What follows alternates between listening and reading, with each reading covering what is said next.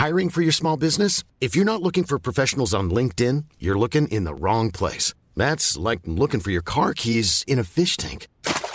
LinkedIn helps you hire professionals you can't find anywhere else, even those who aren't actively searching for a new job but might be open to the perfect role. In a given month, over 70% of LinkedIn users don't even visit other leading job sites. So start looking in the right place. With LinkedIn, you can hire professionals like a professional. Post your free job on linkedin.com slash people today.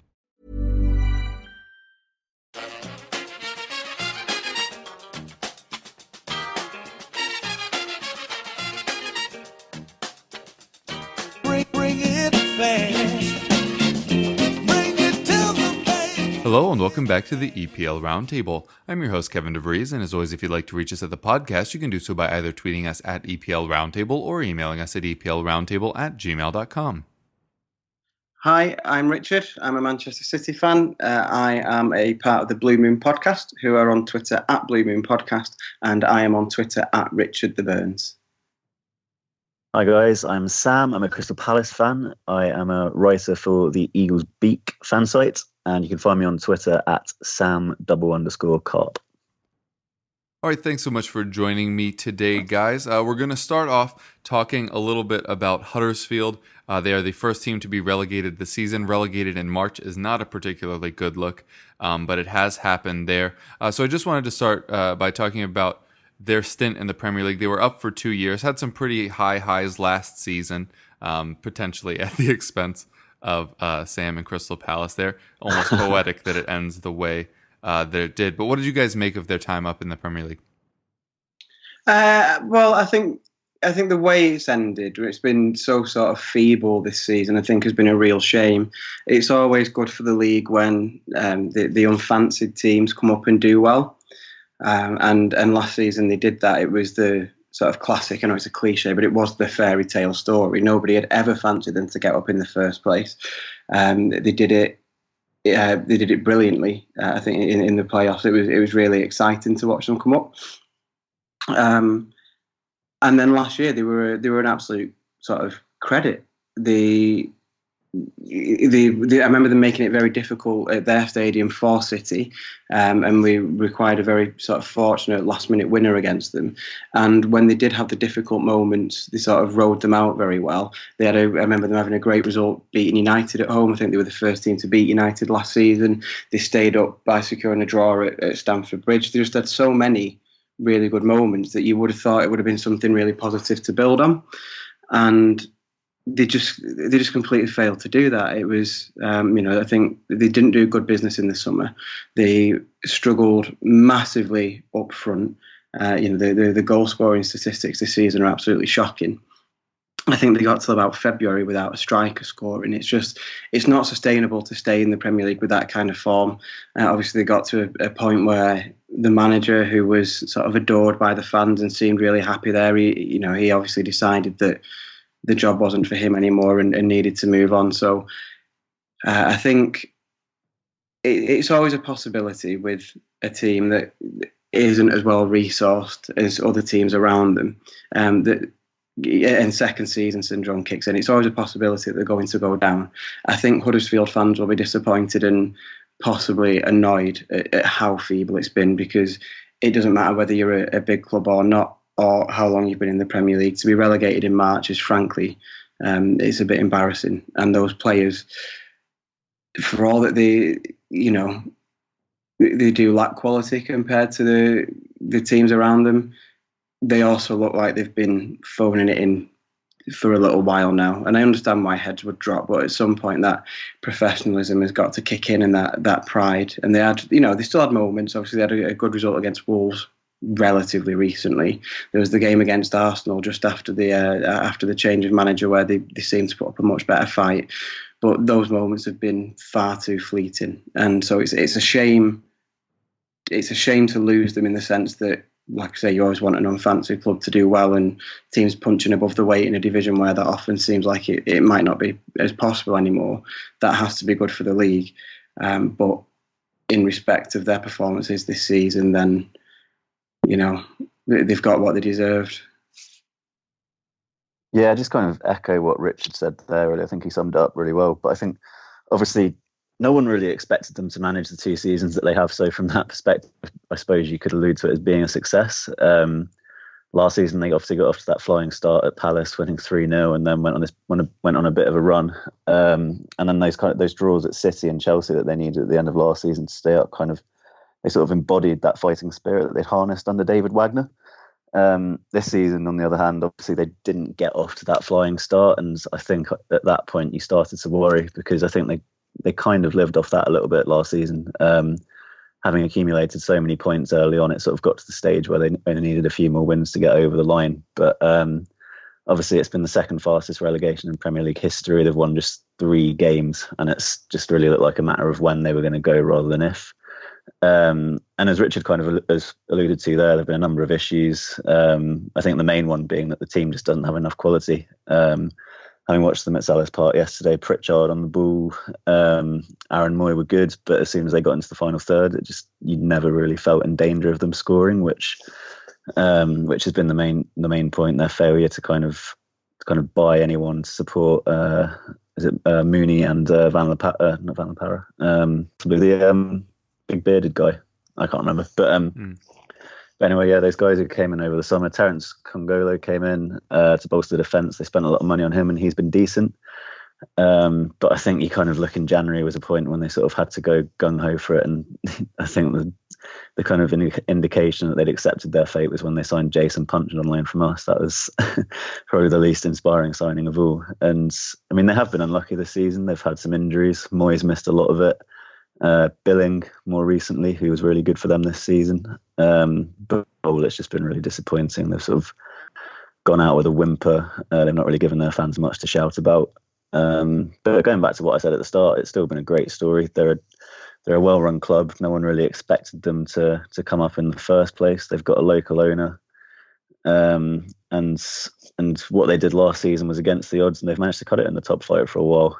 Um, looking ahead now, there's obviously rumours that Dean Hoyle is looking to sell, and you'd imagine that players like Mooy, Kongolo, and Billing will probably have a few Premier League sides sniffing around them. So it's it's uncertain from that perspective. But I think I think you imagine that they and their fans will kind of be looking forward to this season being over now and hopefully getting back to actually winning some games in the championship. Yeah, I think you've hit the nail on the head there. Um, bringing up Mooy's injury, they picked up one point while Mooy was mm-hmm. out, and it was the better part of three months, if memory serves. Um, so that that obviously was a hammer blow. Uh, they got their striker signing wrong, um, spending their money on Mounié. They they didn't have a lot of money to spend, um, and uh, I'm sure after that Palace match, people were thinking, you know, he's going to come and be a big threat. He was obviously a, a monster in the air uh, when he was playing in France. That seemed like a thing that he'd be able to translate into the Premier League because he's a big physical striker. But it just did not work out for them. Uh, Richard, you mentioned uh, their goal scoring statistics. Zanka, their defender, Matthias Jorgensen, his actual name, uh, leads the team in goals with three. That's you just can't stay up like that. Um, I do agree with both of you. It was kind of a magical story, especially last year. Uh, you brought up the um, uh, result against Chelsea that ensured they'd stay up. That also ensured that Tottenham would finish in the top four. So I was very much a fan of that result. Um, and and uh, like you guys mentioned, they they got results against big clubs, which as a fan of one of those top six clubs, you always like those teams passively. It's like, oh great, they took points off of whoever again. Um, so I I did enjoy their time up in the Premier League. I agree with you guys. The the signings weren't great, and when you have that that kind of budget, they kind of have to be. They were very reliant on some key players that either got hurt or didn't live up to it. Um, then, of course, as soon as Wagner left, it kind of felt like the rating was already on the door. But they bring in Siewert. Maybe he stays on next year. Uh, you did mention a few players that might leave, but the the opposite side of the coin, where you mentioned that their squad isn't that good, is that they probably will be able to have most of them next season. They probably won't see their their squad kind of picked to the bone. Um, so maybe they'll be able to recover decently well in the championship. Obviously, every team that goes down thinks, well, we're going down, we'll win more games, maybe we'll come back up. Um, recently, we've seen that a little bit less. Um, but they should be in decent shape going down. If the club is sold, that'll be interesting to see if they can kind of maintain the stability that's kind of been there. But um, on the whole, I think they did very well in the Premier League. It is disappointing uh, that that they've struggled so badly this season, um, especially for a player like Aaron Mooy, who probably was just sat at home watching how poorly things were going, just wishing he could be out there and, and making an impact. But again, Richard, as you said, going down in March is just it's almost inexcusable. And and uh, Sam, I think you said the second fastest. I didn't actually know that, so Mm. that's that's very very rough. But they did a credible job uh, while they were up, especially last season, uh, and hopefully they continue to be a healthy and well run club uh, in the championship next season. All right, next up, we'll talk a little bit about Liverpool. Um, they pull off a win against Tottenham to go top again. Manchester City with a game in hand, of course, though. Um, it happens in the last minutes of the match. Hugo Lloris drops a ball um, on his goal line. It hits Toby Alderweireld in the legs and just dribbles in. This is not the first time that Liverpool have gotten a lucky win at the death. They've been very good this season, but it just seems like these lucky bounces just keep happening for them. Do you think that that factor makes it any more or less likely that they claim the title this season, or do you think it might just be a little bit of recency bias that since we're looking for those lucky bounces for them, that we're seeing them more? I think um, it's not so much the fact that they are. I don't know. It's, it's not so much the fact that they're, they're lucky that will drive them to the title, and I know that's not not quite what you're saying, but I think what it does, um, it reaffirms when you, when you're in a title race, and you continuously get moments that are, you know, there's no two ways about it. They are lucky. Um, they are lucky moments when Lloris uh, makes a mistake like today, like Jordan Pickford did uh, against uh, against Liverpool in the Merseyside derby in stoppage time, like Riyad Mahrez missing a stoppage time penalty back in September that would have ended the unbeaten run right at the start, um, and probably makes them think a little bit differently about themselves in relation to City. Like these things, they have such, I believe, such a huge impact on the mentality of a whole club. And I say that from experience of last season um, when City in the third game we were drawing one all at Bournemouth and we hadn't been very good at all.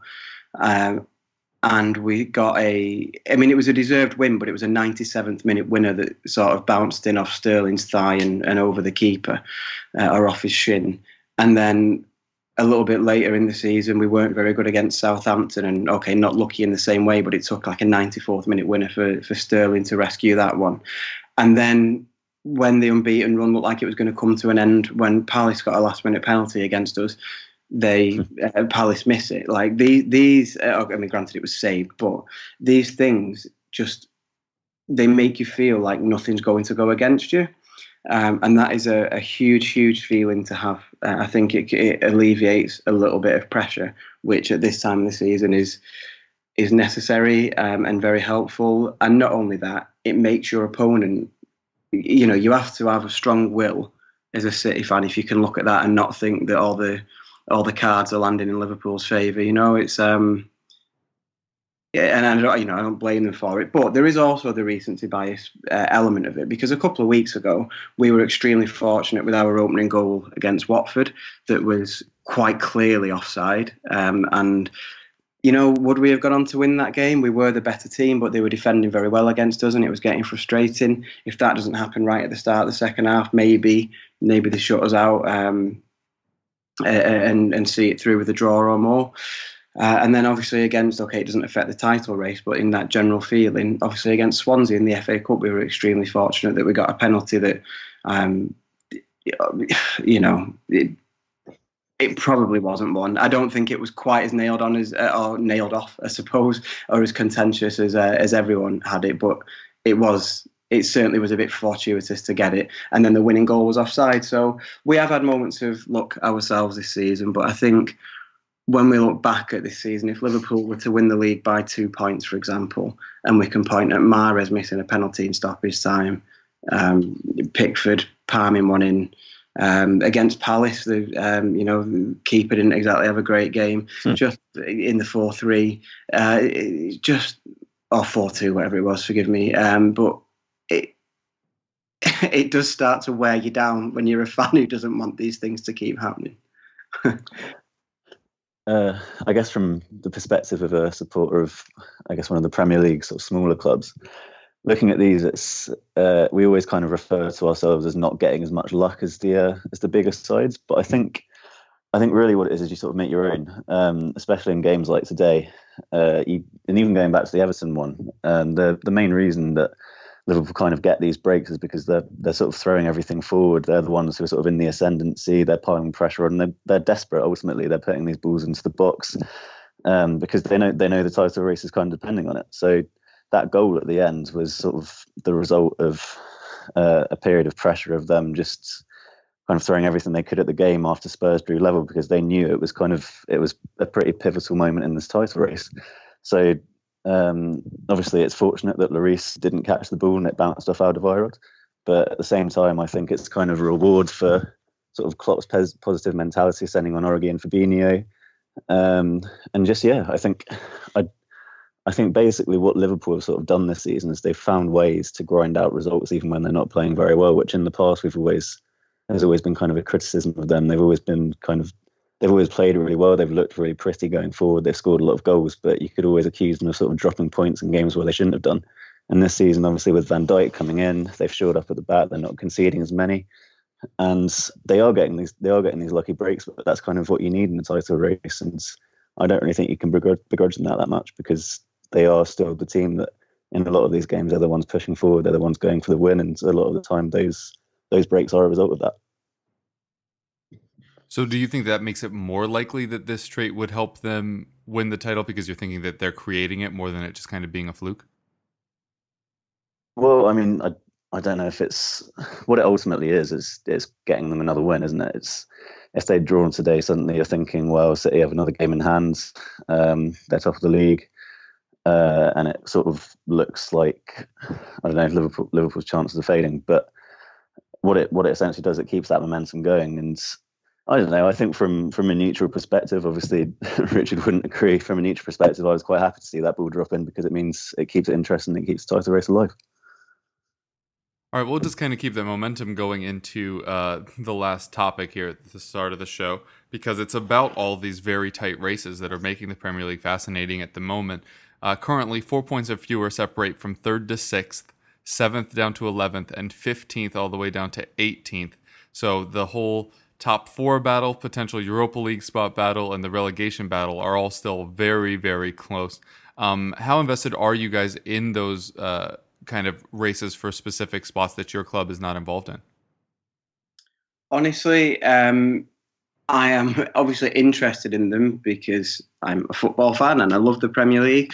Um, but it's hard to be completely invested in the other battles when uh, City have got so much going on, taking up all my nervous energy at the moment. Um, you know, there's obviously fights in all competitions that focusing on.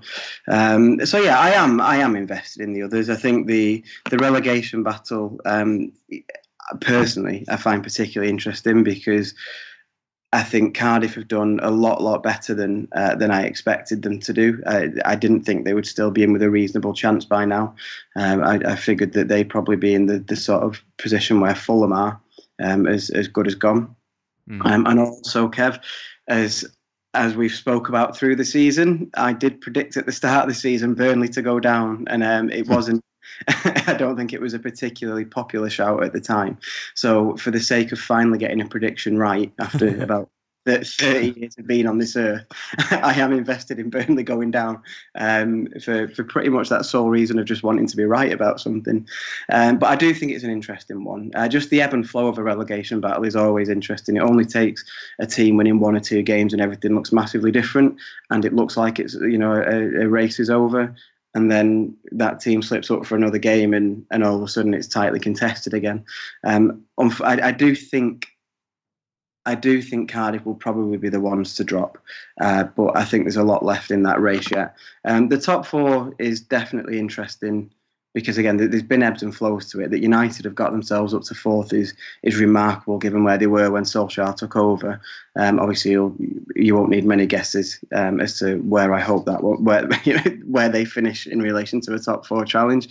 Um, but on the flip side, you've got Sarri, who spent the season being widely criticised, and yet they're just a point off the top four. Granted, Arsenal have got a, a game in hand in that. Um, but yeah, it, it, there's to use that most sort of modern of uh, football words that uh, that's popped up into the lexicon in the last couple of seasons. There's narratives all over it, aren't they? In in every single way, um, as to do managers keep the jobs? Um, you know, some of those managers like at Burnley, Dyche is a bit of a hero. What would happen if he were to take them down for a second time? Um, if Solskjaer doesn't get United into the top four, having been given the job permanently based on that sort of momentum that he's accrued uh, going into his first summer as a as a permanent manager. Um, yeah, there's, there's, narratives all over it which make it interesting. But um, I'm invested for petty reasons, to be honest. yeah, I mean, for for me, I'm still uh, I'm still really enamored with the title race. To be perfectly honest, I mean, I saw a stat before from Dan Story tweeted uh, saying that Liverpool are on course for the fourth highest points total in Premier League history, and could still finish end up finishing second, which is mental. I mean, I think we're just I think we're really really lucky just to be kind of living in this title race. Especially, I'm sure Richard won't agree, but it is great to kind of watch both of these teams going at it, playing as well as they are, and winning games every single week. Um, and it feels like you're just waiting for one of them to slip up, but neither is. Um, and I think Liverpool are just incredible. I know we've been talking about luck. They're not lucky to be in sec- uh, They're not lucky to be where, where they are, but they are incredibly unlucky to be up against arguably the most relentless Premier League team in history. Um, looking away from that, I think seventh to eleventh I try to ignore because that's where I think Palace should be, and it's looking increasingly likely that we won't be there. So I try to ignore the teams in that bracket. Um, third to sixth, uh, as Rich said, yeah, is is really interesting, and it and um, recently it kind of looked like to take shape, but there have been more and more sort of turns in that, especially with Spurs losing again today. It opens it up a little bit more. Um, if Arsenal win their game in hand, then they then they go third all of a sudden, which I don't think a lot of people would have expected at the start of the season.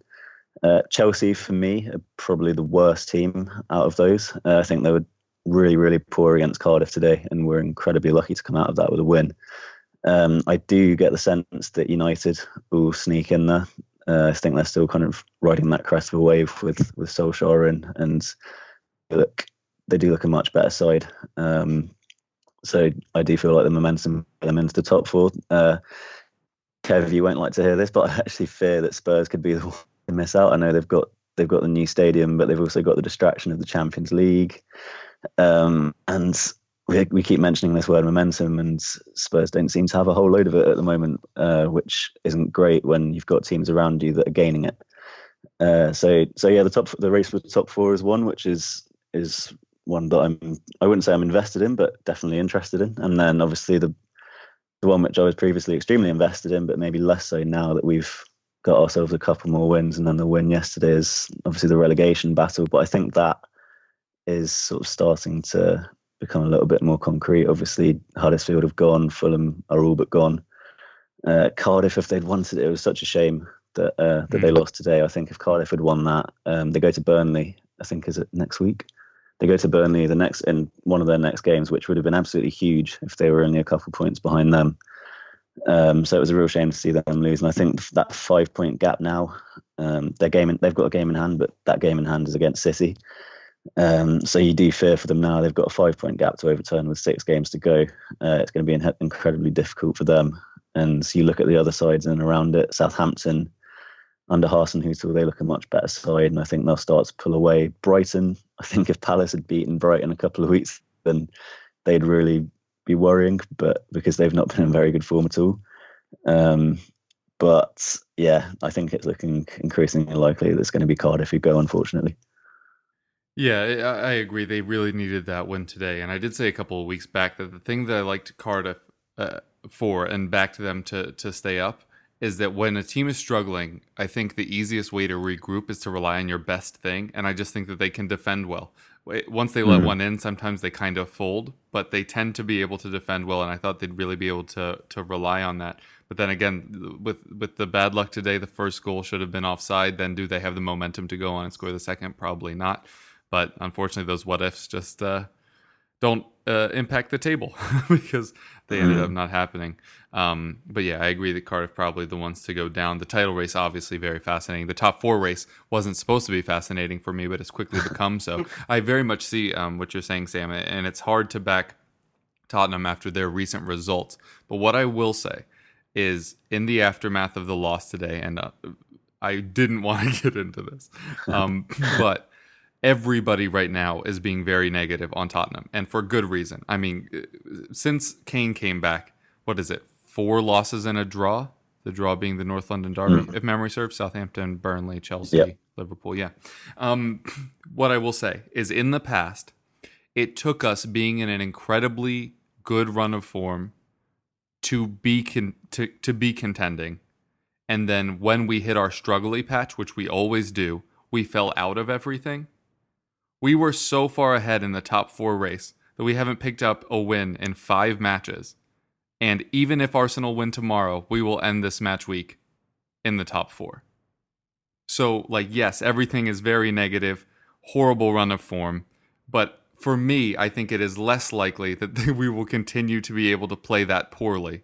That that this was the bad run, and we're still in it, and then can recover from here. I- entirely understandable why people from the outside looking in would not view it that way. But I think this is kind of a, a response to the Tottenham fans that are now saying, "Oh, we've bottled it. Oh, we're gonna lose." Bottling it now is still being in the top four at, mm-hmm. at the end of the week. You know what I mean? Like that. It used to Yeah, be we were battling for top four, then we'd struggle and finish eighth. So like this, this is still a huge shift. Maybe the stadium helps. Maybe we just start to get a little bit more lucky with the bounces. We'll get players back like Winks and Aurier so that we won't have to rely on Trippier versus Mane, which didn't burn us as much as it could have. But we'll see uh, midweek if it if it damages us with Sané. But there have just been so many struggles that it's easy to see why everybody is viewing Tottenham in a negative light, especially with the recent run of form. But I'm choosing to view it as that poor run of form has gotten us down here. Hopefully, it will end soon and then we'll recover. But we will see. But but all of these points are why all these races are so fascinating. And uh, yeah, me for one, I, I find all of these races to be really really interesting. And also, I didn't see anything before this, but uh, Richard, with City winning, does that mean that seventh is automatically a Europa League spot, or is that still up in the air? Um, I I don't know. I, Uh, well, because the. EFL Cup awards a winner, yeah, and um, you're going. You're, you know what? I'm willing to go on record with this. I think you're going to finish in a Champions League spot. So I that's think a big shout. yeah, I know. I you know I'm going on a limb, uh, like yours. Thirty years on this earth, I'm, I'm trying to get a prediction right. Um, but that that does make that middle race way more interesting. Like that Everton West Ham match, it makes a match like that have a lot more importance. Wolves have obviously been very impressive this season in their their debut campaign back up. Um, so that that one's fascinating. Title race is fascinating. Top four is fascinating, but I hate it. And the, relegation battle very interesting. Although I do agree with you, I, th- this this Cardiff result today is so damaging, both in terms of the points that they had on the board that have now been lost, but also just confidence wise. Like Richard, you talked about the confidence of when when luck is going your way. When you were talking about Liverpool, if you're Cardiff after a match like that, and you know what a win could have done, that has to be equally deflating as it is encouraging for a club like Liverpool. It, it just also means that um, when they go to Burnley next week, they absolutely have to win it. Um, whereas if they'd won today, they possibly Oh. could have got away with going there and playing for a draw. Yeah, but if But, even if they um, did get a win, then they could have let them, right? Because that's four. Yeah, yeah, exactly, exactly. yeah. So uh, as you say, just sort of changes the picture completely. Yeah. Rough stuff for them for sure. Uh, now we'll take a quick break and then we'll be back with club specific questions for each of our guests.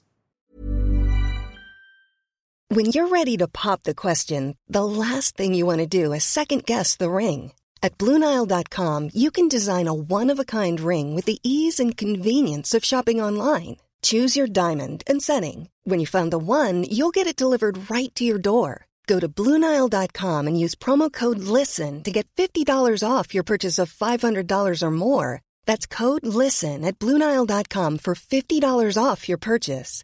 Bluenile.com code LISTEN. Hey, I'm Ryan Reynolds. Recently, I asked Mint Mobile's legal team if big wireless companies are allowed to raise prices due to inflation. They said yes. And then when I asked if raising prices technically violates those onerous two year contracts, they said, What the f are you talking about, you insane Hollywood ass? F- So to recap, we're cutting the price of Mint Unlimited from $30 a month to just $15 a month. Give it a try at mintmobile.com slash switch. $45 upfront for three months plus taxes and fees. Promo rate for new customers for limited time. Unlimited more than 40 gigabytes per month. Slows. Full terms at mintmobile.com. All right, and we are back. Richard, we'll start with you and Manchester City. Uh, you obviously get the win at the weekend, but you and I are going to become very familiar with each other, at least our clubs, as we're going to play three times out of four matches uh, in the Premier League and Champions League, as uh, Sam mentioned earlier when referencing uh, what's coming up for Tottenham. Uh, how do you think that you will approach those matches? We, we kind of had a situation like this last season. I, was it the semifinals with City and Liverpool? Um, so, for those that don't recall, or or if things will be different this year, how do you think Pep will prepare with those kind of fixtures back to back? Well, he's oh, it's a good question. He, I mean, he's going to have to rotate because it, this is what we saw. It was, it was the quarterfinals against uh, against Liverpool last year, and it was the it was the derby that was slipped in the middle where we um the derby where we could have and should have won the league. Um, and he, he had to rotate and he, he had to prioritise the second leg of the Champions League game because we were in such dire straits. And so he ended up putting almost, uh, you know, a, a, relative second string team out in the in the league game. But of course, we had the luxury last season of being so far ahead in the league that winning it in the derby was would have just been a bonus and great for the fans. But the title was never in doubt sort of regardless of that result anyway. Um, and it absolutely isn't the case this season. We're, we're still fighting on three fronts, um, obviously with, with one trophy already in the bag. So he he can't prioritise. So to me, what I'll be looking for is will he be able to play Fernandinho in all three of those games because that's going to be absolutely huge. And if not, then he he absolutely has to play uh, the away game of the Champions League. We can possibly at home afford to have Gundogan in his place. Um, but in the away game, I think Fernandinho absolutely has to be there to mop up and be, be able to get us straight back on the attack.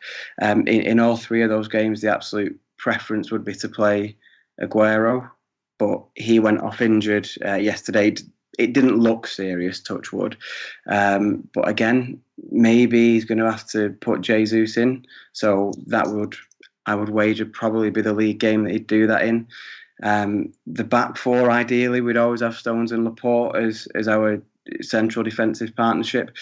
But if he has to throw anyone in, it's probably going to be Kompany for experience um, in, place of one of those two. Um, and again, I mean, I suppose I'd wager that if it, in games where and I use this very, very loosely because whatever team he puts out in any game is going to be a very, very good team. But in games where he might have to make concessions and not play his ideal starting 11, it probably is going to fall on the league game. Um, just through nature of it being at home, I think takes a little bit of the pressure off. We don't know what the situation is going to be going into the second leg of the Champions League game. It's realistically, it's probably going to be finely poised. I don't see either team uh, running away with the first leg. Uh, so I think it makes sense that the league game will be the one where any concessions might have to be made. The one one interesting factor for us though now is we've got Benjamin Mendy coming back. I was really surprised not to see him on the bench yesterday, given that he's now back fit and apparently training well. Um, Zinchenko has been outstanding since since around January, um, start of February. He's been absolutely outstanding at, at, left back. He was the best player on the pitch in the cup final. Uh, that's a guy who started the season in pretty ropey form. He could have gone to Wolves in the summer and declined it on deadline day. He isn't a left back, and now it's. You know, as a fifty million pound left back, you'd think Mendy is going to get the shout once he's fit, but it shouldn't be an automatic choice now, but he'll offer us so much going forward. And if he's match fit and match ready, then he throws a whole new dynamic into it because I mean we seem to have this conversation once every couple of months anyway. But he, once he's back, he affects the way that Leroy Sané will play when Sané starts. Although he's not been getting many starts recently, which, given how good he is, um, you know, you think you want to introduce him it, maybe he's been saved for the big games, like the really, really big games, because he's so explosive that I think the kind of Champions League, big European nights, um, um, he's absolutely made for them. We saw it at Schalke when he turned on and he turned up and, and changed the game as soon as he came on. Uh, so all that is to say, Kev, that I don't know exactly what approach Pep will take. We know we know the style that we're going to play. Um, I think where he has to make concessions, it will be the league game. But as to exactly the squads he'll pick, he's spent three years being pretty unpredictable in that regard, and I, I don't see that suddenly changing now. Hmm Would you say that whichever matches we see Fernandinho in implies that those are the ones that he's taking more seriously? Yes. Um, yeah. And you know, I'm making an assumption there. Maybe he will play him in all three. The guy does go does play a lot of football, but he's missed a few recently with injury. Um, and it's bearing in mind that we need him for all you know all, all three fronts that we're currently fighting on. He's going to be huge in all of those. Hopefully until the very last stages of the season. Um, yeah, if he has to rest him, then I think the Champions League will take priority and will give us an indication of what Pep's thinking. Um, that said, I do genuinely believe that he's treating all competitions as importantly as each other because he just wants to win trophies. And unlikely though it still remains, we have got as reasonable a shout as anybody has ever had of actually pulling off the quadruple at the moment. And forget what Pep said publicly uh, or what the players say about, oh, we're not thinking about that, we're just taking it a game at a time. There is not a chance that Pep Guardiola is not thinking about the quadruple. With a maximum of 14 games left to play and in the form that we're in, there is no way it is not on his mind. Um, so I, I don't necessarily think it's about prioritizing competition or prioritizing games. It's just about working out what your best options are in each game. And I think the intensity of the Champions League two-legged tie will mean that Fernandinho is more suited to those. And if he has to bow out of one of them, the league game might be a little bit more, just a little bit more uh, relaxed. Yeah.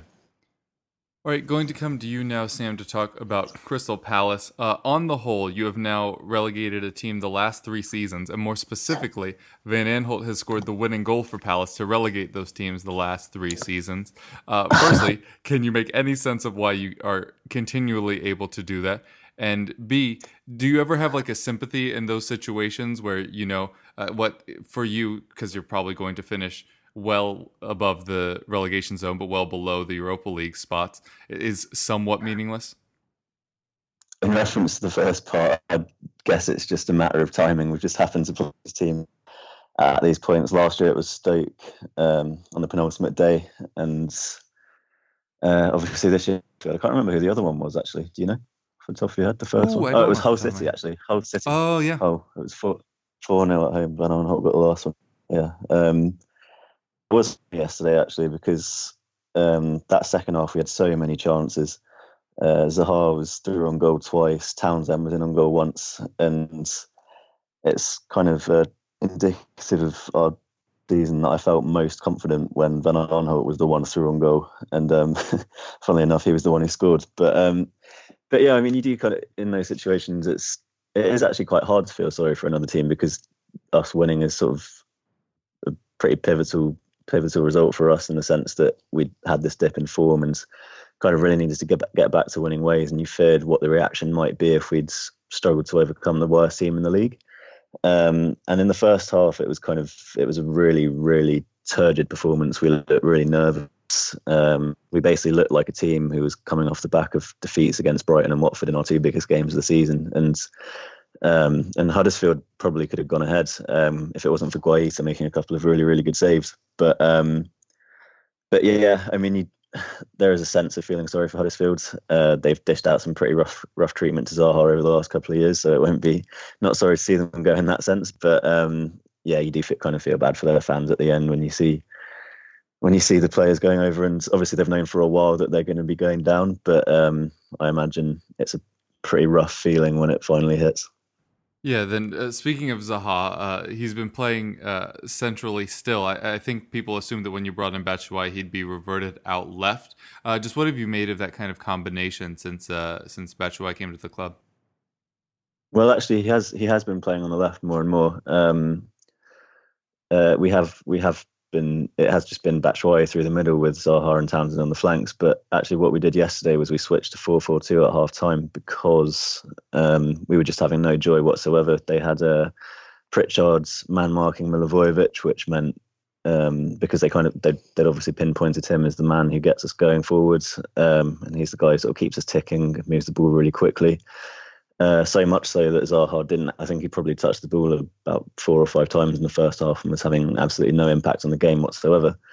Um, so the second second half, he actually took off Max Meyer, brought on brought on James McArthur, and Zaha went into the middle.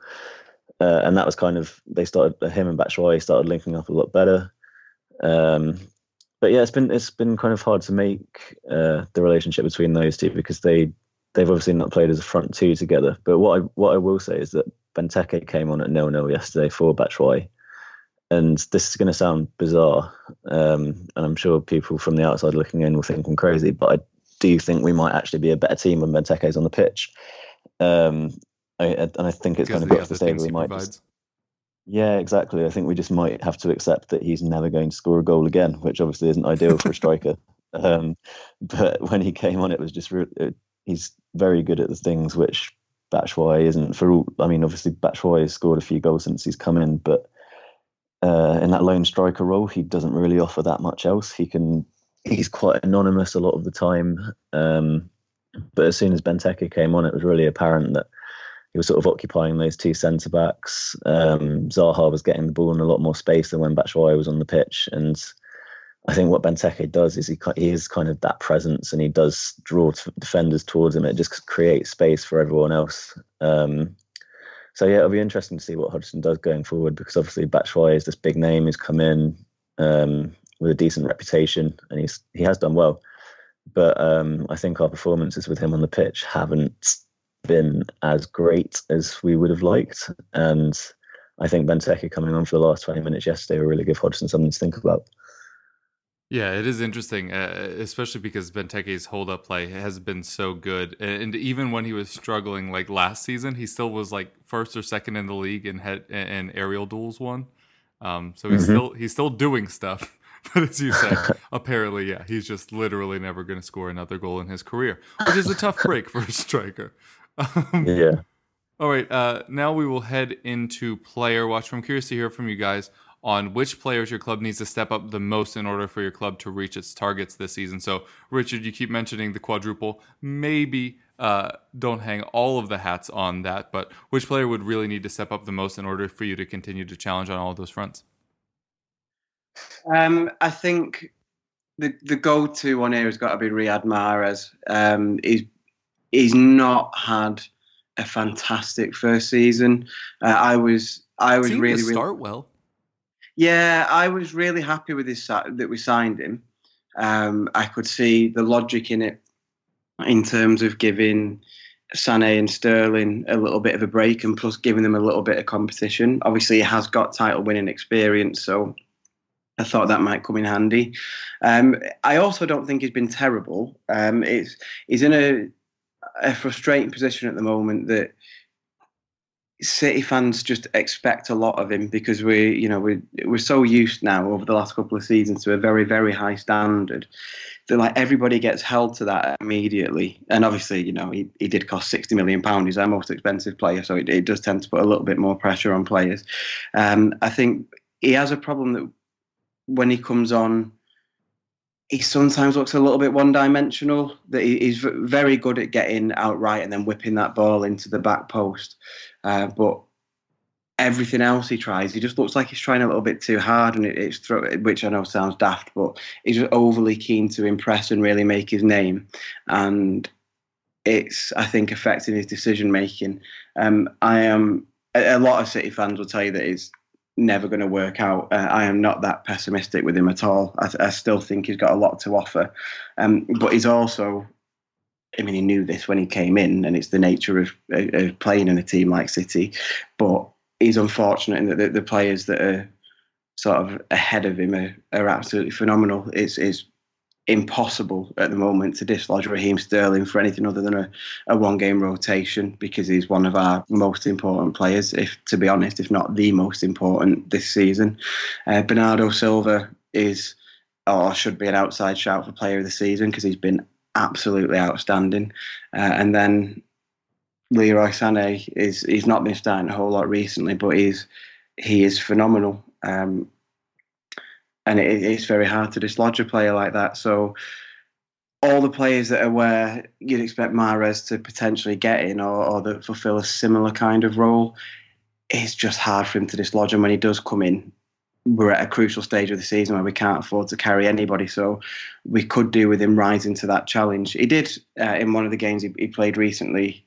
Uh, he came on at Bournemouth when De Bruyne got injured, and he came on and scored the winner there. So he, he's not without his merit, and I, like I say, I do like him. And for the fact that he's not played as much football as any of us would have liked, he's still into double figures for goals and assists uh, combined. So it's not been terrible, um, but it, it has been a little bit underwhelming, and he's not pushing those players ahead of him in quite the way we'd like. So if we could have him at his very best, where he, he taunts defenders and his, he makes good decisions with his passing, and you can rely on him to pull a goal out of nowhere when you know when when the going's a little bit tough, like we can rely on Sané and we can rely on Sterling to do that, then uh, he, he'll start to he'll start to pay back that transfer fee pretty quickly if he can do that. But yeah, he'd be he'd be the shout that we could do with him stepping up a notch. To be fair. Interesting. Then coming to you now, Sam, to talk about Crystal Palace. I'm not really sure what exactly the objective would be. Maybe just top 10 or that every place you finish higher, more money comes into the club. Uh, but who do you need to step up here in the run in? Yeah, no, you're right. It's a, it is a difficult one now to sort of pinpoint what our aim is. I guess it's just to win as many games as possible and score as much as we can and entertain the fans a little bit more than we have done. But um, obviously it'd be easy to say someone like Zaha or Wan-Bissaka based on how good they've both been this season. But I think for me, I'd look at one of our centre backs, whether it's Scott Dann, James Tomkins, or even Martin Kelly, who hasn't been playing much of late. Um, just sort of stepping into the shoes vacated by Mamadou Sakho because it's been really apparent in his absence how much we miss him. Uh, kind of from the sense that he's probably that leader in the in the back four who does a lot of the talking, does a lot of the organising. Um, I mean, James Tomkins has looked pretty lost without him. Um, Hodgson's swapped between Dann and, and Kelly, and clearly isn't good by either of them because he seems to change it almost every week at the moment. Uh, but I think the main thing actually really is that we actually miss Sakho's ability on the ball. Uh, I mean, a lot of people who watch him obviously think that he's not particularly. good. He looks quite ungainly and always looks very awkward but he's probably the only player.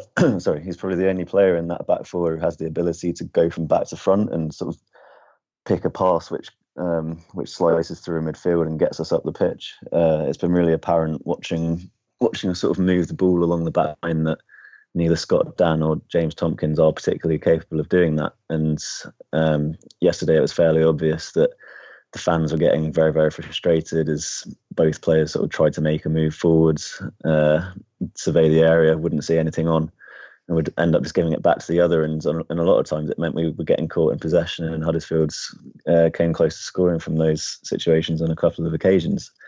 Um, so yeah, for me, I think uh, I'd, I'd, go as one of those guys. Um, but fingers crossed, Sakho's back before the end of the season because uh, when he's on the pitch, he is 100% one of our most important players. Yeah, well, that'll be interesting to see uh, if that does happen, and uh, we'll just kind of see where you end up at the season. Is, is, there anything in mind that you'd like to see you attain before the end of the year, like top ten, or is it genuinely just um, whatever happens happens? Yeah, I just don't know anymore. I mean, obviously, the two the two big games are the ones before the international break. You think if we if we'd beaten Brighton, you would have we probably would have had realistic hopes of kind of uh, maybe even breaking into that top 10. But we're now six points behind West Ham, we're 11th, seven behind Watford in 10th. It just seems like a little bit too much to do. And obviously, the FA Cup defeat to Watford was uh, another moment which kind of put a sort of full stop at the end of at the end of our season. So, so yeah, I know. I don't. I don't know. I think that the hope now is just to win as many games as possible and see how many goals we can score doing it.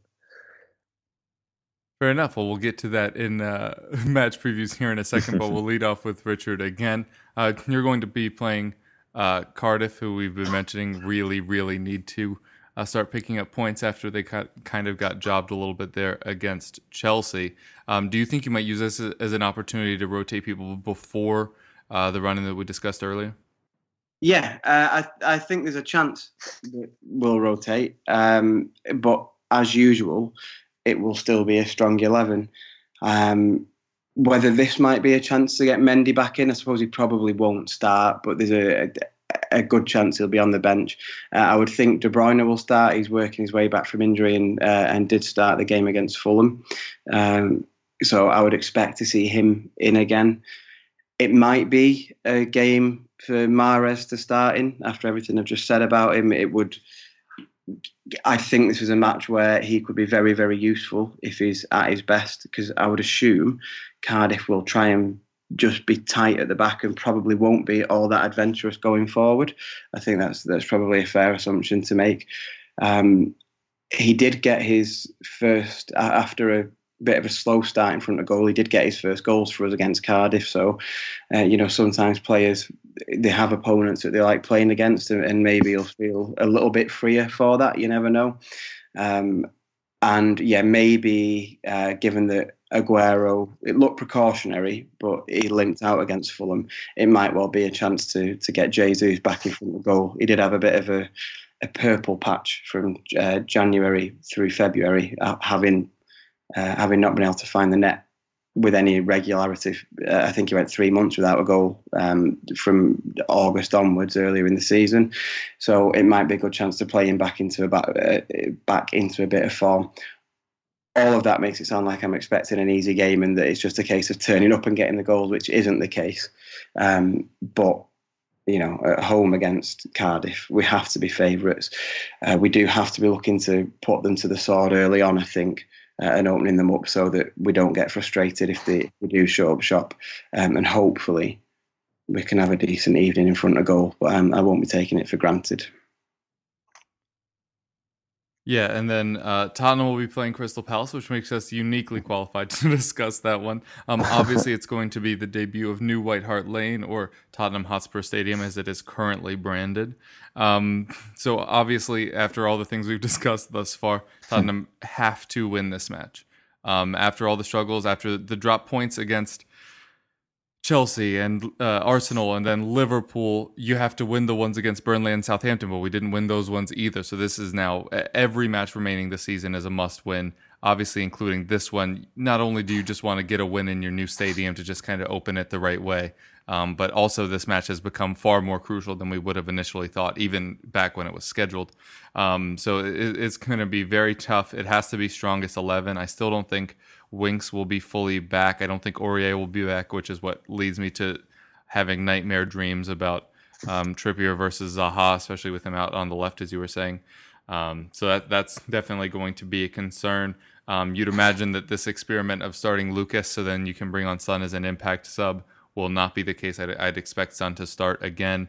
Um, if if Winks is not ready to come back, we'll probably continue to see Eriksen or Dele Alli playing deep rather than playing Sissoko and Wanyama together because when we've tried that, it's just far too defensive. There isn't enough forward impetus there. Uh, so that's really probably what we'll see. I, I, you know what? I wouldn't hate it if we brought in Gazzaniga um, after the the Lloris error. Except this season, Poch has been very patient with players. Um, and, and, I think there was a quote from him somewhere basically saying if you drop a player after their biggest mistake of the season, it's hard to get them back on side for the rest of it, um, which is a noble idea, but could lead you to playing players that aren't that aren't confident, which is not always the best way to handle things. Uh, in a week to week basis. He's obviously looking at the longer term. Uh, but that's mostly how we're going to set up. Must win. Hopefully, Kane does the business, but typically we win these matches 1 0, as uh, Sam is all too familiar with. Uh, but how do you think we'll see uh, Palace set up and play in this one? Um, first of all, I'm actually really looking forward to this one, as, as I think Palace fans kind of do games that aren't at Selhurst Park at the moment, um, refreshing the page uh, vigorously when the tickets went on sale because uh, they put such a kind of high points threshold on this one for people to to get tickets that it, they were really really in demand as you can imagine. But um, but yeah, going into it, it's kind of as you say, it's a it's a must win for it's a must win for Spurs now, and Palace go into it kind of with absolutely zero to lose. It's a free hit. It's a new stadium, and if we can kind of tap into some of those those nerves that might be there, um, then I have a sneaky feeling that we might be able to do something. But on on the other side of that coin, Spurs might just kind of relish playing this new stadium at last and beat us three 0 which is probably the more likely scenario. But um, but yeah, I'd imagine we'll set up kind of much the same as we have done away from home this season. Um, we'll go one up top, uh, look to sit deep, and basically just defend for a lot of the games, give the ball to Zaha or Townsend whenever we can get up of it. Uh, what I would quite like to see on, on Wednesday is actually I'd, I'd give Benteke a start, um, just because, as I said before, we our performances of late haven't been particularly great with Batshuayi on the pitch. Um, Not saying it all comes down, but I just think game against a big side uh, away from home, someone up front is going to kind of hold on to the ball a little bit more um, and can actually get you up the pitch. And Batshuayi isn't necessarily the guy to do that, I don't think. Um, so yeah, uh, we'll see. Um, but it is a very exciting one, and I think with Benteke anyway, uh, with Batshuayi going back on loan, uh, back to Chelsea at the end of his loan, uh, with each goal he scored, I imagine his price tag's gone up, and I think he probably has asp- aspirations of playing for a bigger club than Palace, uh, with all due respect to us. Uh, so yeah, I think now would be an opportunity to kind of get Benteke some games and see if he can kind of find a bit of form before next season. All right. Well, yeah. Hopefully, uh, that you don't need to win this one translates into not trying at all, but that is probably unlikely uh, with a team of professional athletes. Um, all right. That'll do it for us today, guys. Thanks so much. Uh, if you'd like to tell folks where they could find you or anything you're working on, now would be a good time. Yeah, thank you. Uh, I'm on Twitter at Richard the Burns, uh, and I'm a member of the Blue Moon podcast, a dedicated Manchester City podcast released uh, every Friday. Uh, we are on Twitter at Blue Moon Podcast. I also write two blogs a month uh, for the uh, for the podcast site, um, which is available to people who back us for just two dollars a month on Patreon. For which, for people who do that, we are eternally grateful because it helps keep us going. Cheers, Kev. Um, I've been Carp. You can you can find me on Twitter at Sam double underscore Carp, and you can find my work on the Palace fan site, the Eagles Beak. Yeah, and I'm your host, Kevin DeVries. You can find me on Twitter at Kevroff. You can find the show at EPL Roundtable. Uh, you can also find my writings uh, on fantasy football over at Goal and ESPN. Uh, if you're interested in such things, also we have a terrific championship show on this very channel, and uh, we we're talking about how close things are in the Premier League. Similarly, uh, with the championship, with the automatic spots, with the playoff spots, everything's uh, really coming down to the wire here, pretty much uh, throughout football. Uh, so if you're interested in the championship and want to see what's happening there, uh, be sure to check into that show as well. All right, but thanks again to you guys for coming on. It was a pleasure as always, and we hope you keep listening.